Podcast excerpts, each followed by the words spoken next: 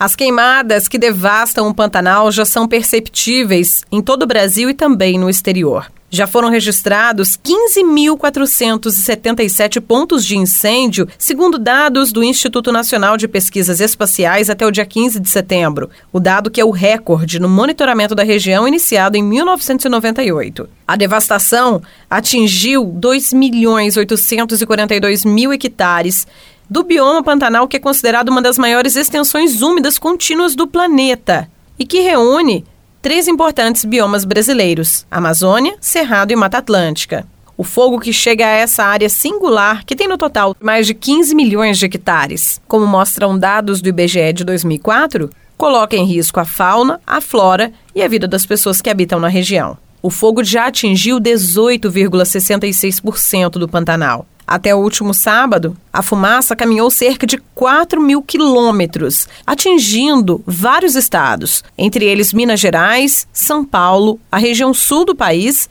e também os países vizinhos. E agora nós vamos saber como isso afeta, inclusive, a região pantaneira. Eu converso com o diretor de Relações Institucionais do Instituto Homem Pantaneiro, Ângelo Rabelo. Olá! Várias instituições e ambientalistas têm alertado pelo fogo em situação crítica que tem assolado a região pantaneira. Algo que integrantes do governo federal não concordaram em totalidade. Mas vocês que estão neste local, qual a situação real que o Pantanal enfrenta nesse momento em relação às queimadas? Bem, bom dia é, aos ouvintes. Nós estamos aqui enfrentando essa situação do fogo desde o mês de março. É, ele começou já a partir, inclusive, de indicativos, né, que eu acredito que seja um ponto importante que a gente tenha falhado. Nós estamos vindo de um ciclo de 35 anos de grandes cheias. E desde o ano passado, nós tivemos informações aí de diferentes instituições, universidades, instituições aí que fazem monitoramento diário de que a chuva tinha sido muito menor do que comumente acontece. Choveu quase 50% a menos do que deveria chover. Isso, logicamente, acabou não permitindo que o Pantanal fizesse o seu transportamento, né, a inundação, criando toda a manutenção de um conjunto de áreas que são inundadas anualmente, expondo é, um volume de massa orgânica que fez com que o fogo se alastrasse, é, atingindo as dimensões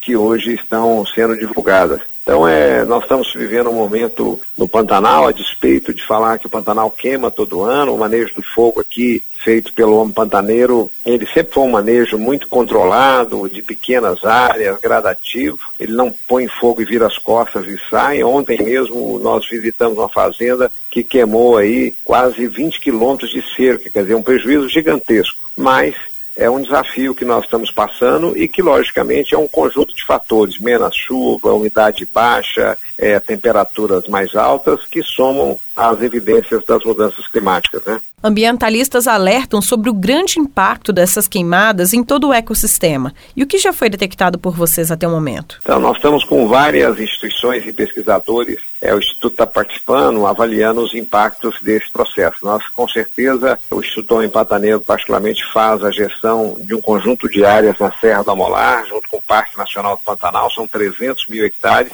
é um lugar considerado de extrema importância para a proteção de biodiversidade. Então nós temos aí um número ainda incalculável, né? Até porque o Brasil não tem histórico tanto de avaliar danos pós-fogo nessas dimensões e muito menos de controle. Então nós é, com certeza temos um, um prejuízo grande para a biodiversidade e destacaria também, é, além do prejuízo econômico para algumas fazendas, mas as pessoas que aqui vivem dentro do Pantanal é uma população baixa, e provavelmente cerca de 5 mil pessoas entre fazendas, ribeirinhos, estão respirando fumaça há basicamente 4, 5 meses. Então você tem um, um prejuízo à saúde que também deve ser mensurado.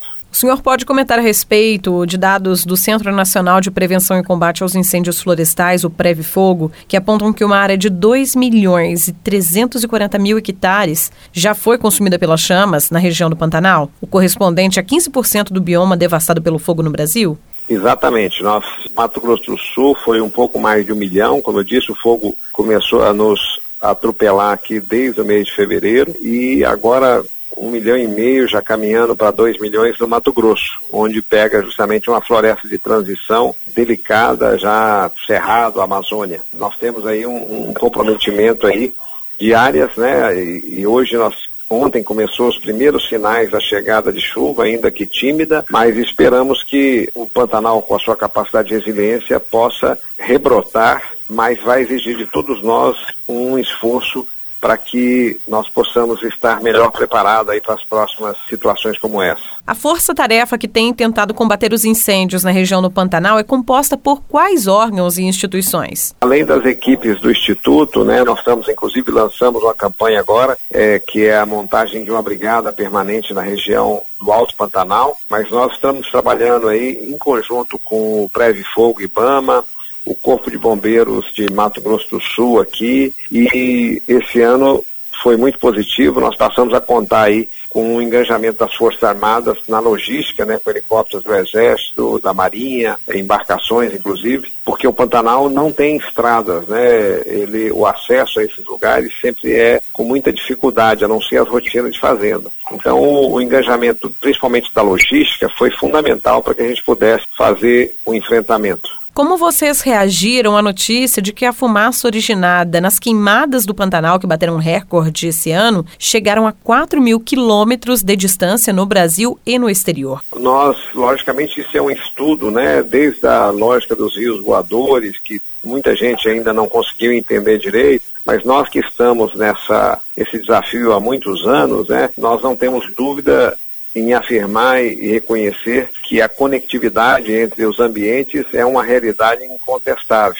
E essa situação, principalmente das chuvas negras que estão caindo aí em São Paulo, Rio Grande do Sul, quer dizer, assustando a todos, mostra que, a despeito do problema estar longe, todos podem ser atingidos e que vivemos num, num, num único país, num único planeta e que é necessário que haja efetivamente uma compreensão e o engajamento das pessoas nas causas, é, aproveitando até esse momento, inclusive quero registrar aqui, a gente tem uma história no Pantanal que é muito inerente ao próprio pantaneiro de solidão, né? O Pantanal sempre foi um bioma, é, não, lá está tudo bem, só que essa solidão tem nos custado aí uma série de limitações, especialmente para o homem pantaneiro, e, e a solidariedade tem sido uma evidência forte nesses últimos meses aí. Muitas pessoas não só doando, mas também querendo estar aqui para ajudar. Isso tem sido uma surpresa positiva que quero crer que é importante que isso permaneça na sociedade. Que impactos, além dos problemas de saúde pública, os moradores da região pantaneira têm enfrentado, principalmente em relação às queimadas e as consequências que elas trazem nos âmbitos social e econômico?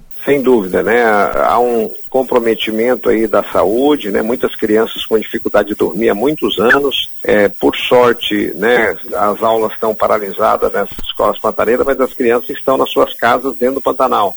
Então há um prejuízo à saúde e, consequentemente, você teve um impacto econômico. A atividade de pesca desportiva que Corumbá detém a maior estrutura do país, ela foi basicamente 80% paralisada e na região do Jofre, onde a situação ficou mais grave, você tinha aí agora nós estamos exatamente entrando na alta temporada do turismo de observação de onça. É uma atividade que movimenta aí mais de 50 milhões de dólares ano, com muitos empregos, é, beneficiando uma grande região, o próprio Sesc Pantanal, que recebe mais de 30 mil pessoas por ano. Todas as atividades estão paralisadas em função do caos instalado pelo fogo. Então, os prejuízos ainda são incalculáveis. O meio ambiente tem sido totalmente afetado e, inclusive, já é possível detectar animais selvagens que se aproximam de áreas urbanas e também outros que estão sendo ameaçados de extinção? Então, todo dia nós estamos sendo surpreendidos por essas movimentações, né?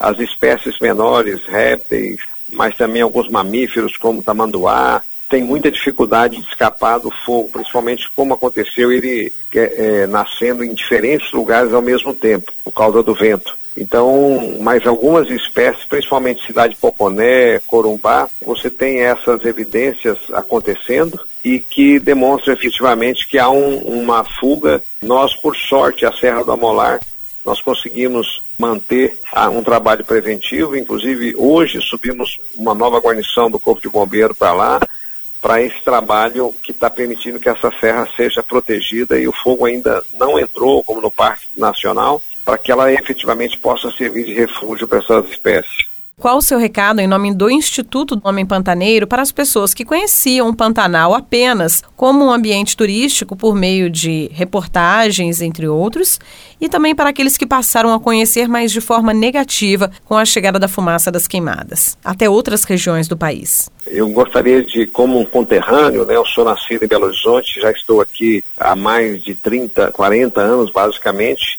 falar aos ouvintes que é, existem diferentes formas de participar. Primeiro, conhecer seja através das mídias, mas também criar uma agenda, né? Nós temos muitos mineiros que vêm pescar no Pantanal, mas também hoje o ecoturismo cada vez mais consolidado, né? Venham conhecer esse bioma, que é uma forma de ajudar o lugar onde a economia se mantém equilibrada, consequentemente o, o a natureza está equilibrada, e que manifestem seu apoio de diferentes formas, mas não, não se sintam de forma alguma é, impotentes. Né? Isso nós devemos pautar nosso dia a dia pela esperança, porque sem ela a gente não tem futuro.